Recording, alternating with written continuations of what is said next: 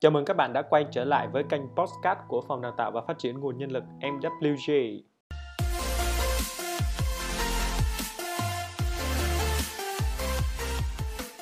Hôm nay, Podcast Sách Hay sẽ mang tới cho các bạn một đoạn trích hay trong cuốn sách Hiểu về trái tim của tác giả Minh Niệm. Đoạn trích này nằm trong chương Thành thật của cuốn sách.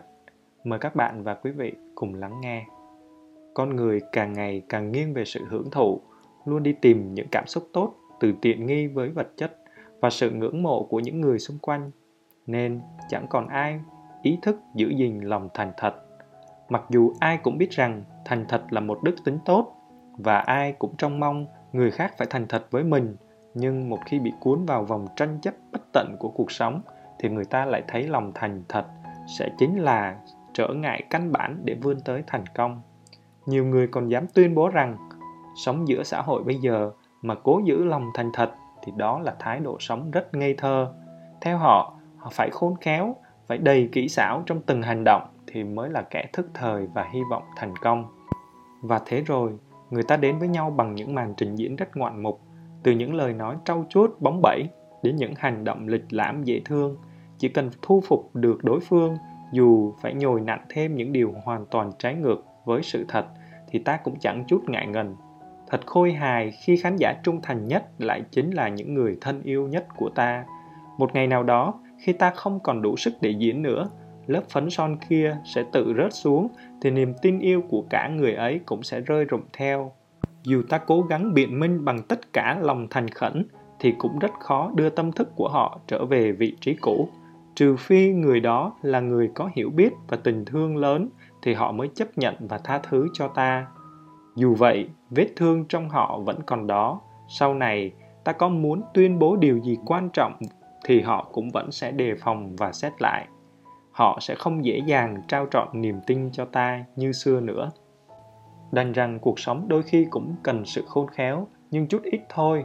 Ta chỉ nên dùng nó trong những trường hợp đối phương chưa sẵn sàng tiếp nhận sự thật, chứ không phải là thói quen để tạo thêm lớp phấn son giả tạo cho mình mà dù phải dùng tới chiêu thức kỹ xảo để giải quyết vấn đề cho trót lọt thì ta cũng phải có trách nhiệm tìm cơ hội để trình bày lại sự thật. Đừng đợi người kia phát hiện ra thì ta sẽ mang tội danh lừa dối. Một trong những lý do khiến ta có niềm tin vào cuộc sống đó là mỗi lời ta thốt ra đều được người khác lắng nghe và tin tưởng.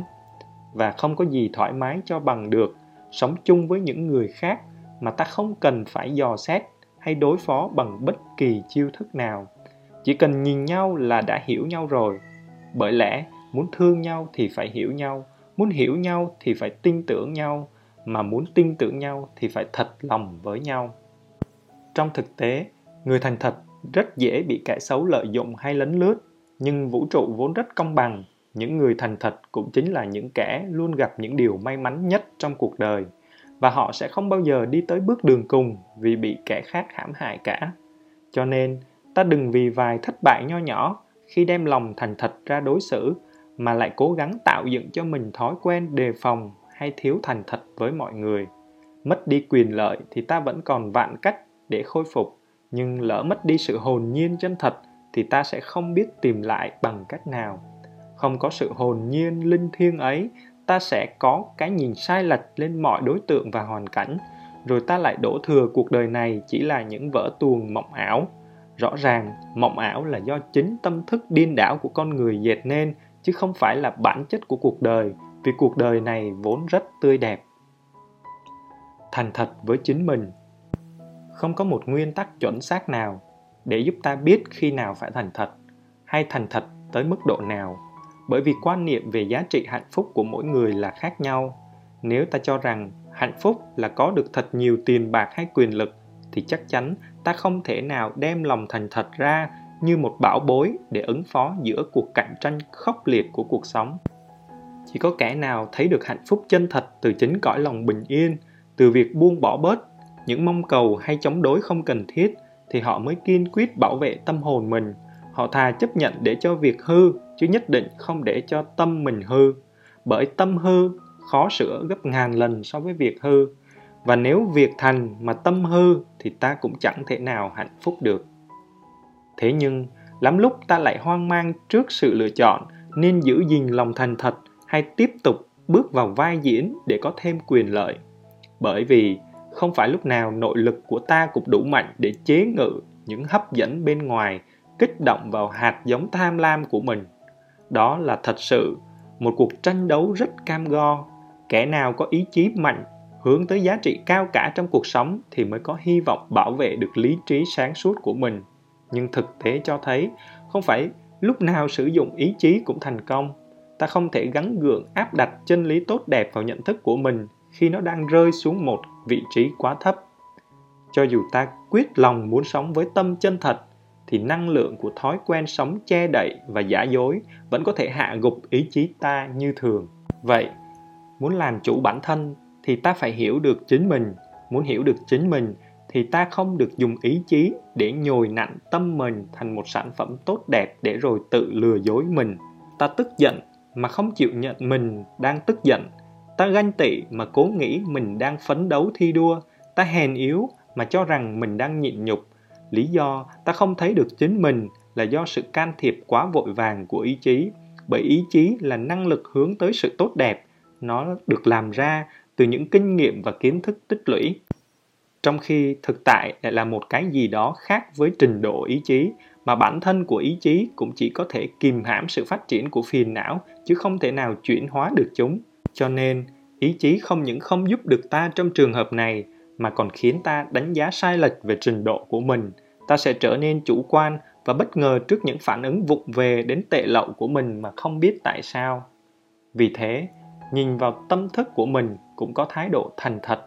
Khi ta chưa biết cách nào tháo gỡ đúng đắn thì hãy quan sát nó như nó chính là nó đang là. Đừng ép nó phải thế này hay thế kia. Cái nhìn thành thật ấy được gọi là trực giác nhìn như mới thấy lần đầu tiên nó là cái nhìn chưa đi qua sự nhồi nặn của tâm tưởng, cái nhìn không mang theo thái độ bảo vệ cái tôi của mình. Loại trừ được thái độ yêu thích hay ghét bỏ trong khi quan sát với tâm mình, thì ta chắc chắn sẽ thấy được rõ chân tướng của nó. Ta sẽ thấy rõ nguyên nhân sâu xa nào đã thúc đẩy và tạo nên những tâm lý mình đang có. Chỉ cần im lặng và thông thả quan sát, như xem một cuốn phim đang mở từ từ, thì ta sẽ thấu hiểu những mảnh tâm lý từ thô lậu đến tinh tế. Điều này phải cần đến quá trình luyện tập kiên trì chứ không thể nào thành công nhanh chóng được.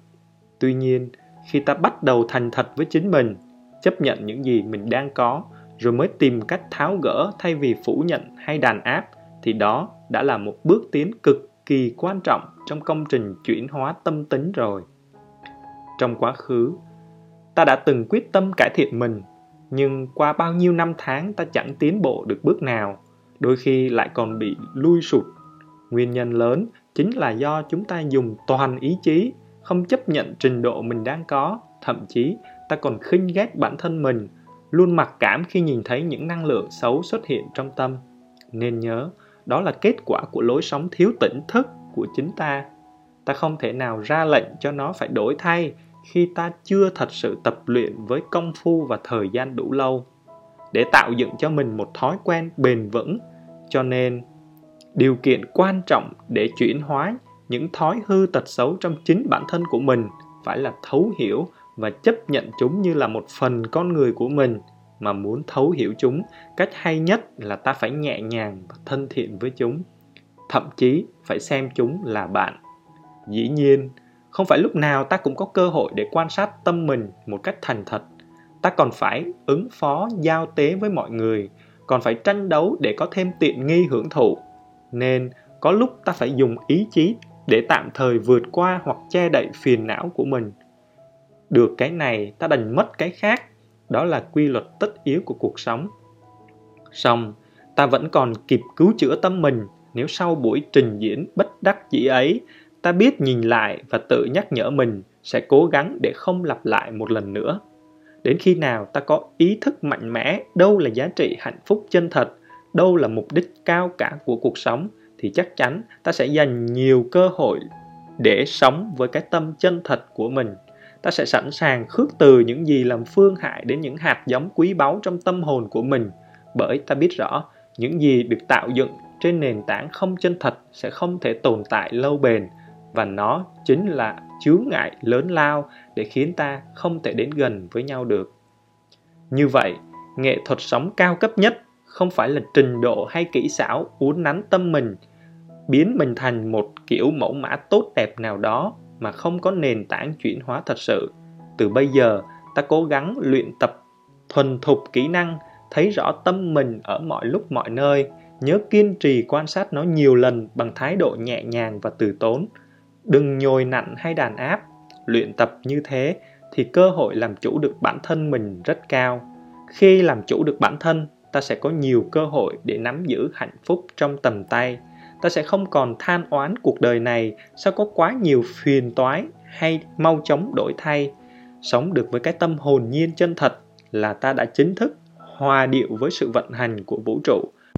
Đó là lối sống của bậc trí thức là ước mơ của biết bao nhiêu người đã không tìm thấy giá trị hạnh phúc chân thật từ những tấn tuồng đầy kịch tính của cuộc đời. Vừa rồi là đoạn trích thành thật trong cuốn sách hiểu về trái tim của tác giả minh niệm.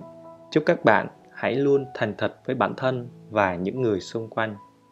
Chúc các bạn một ngày mới an lành. Hẹn gặp lại các bạn trong những chương trình tiếp theo.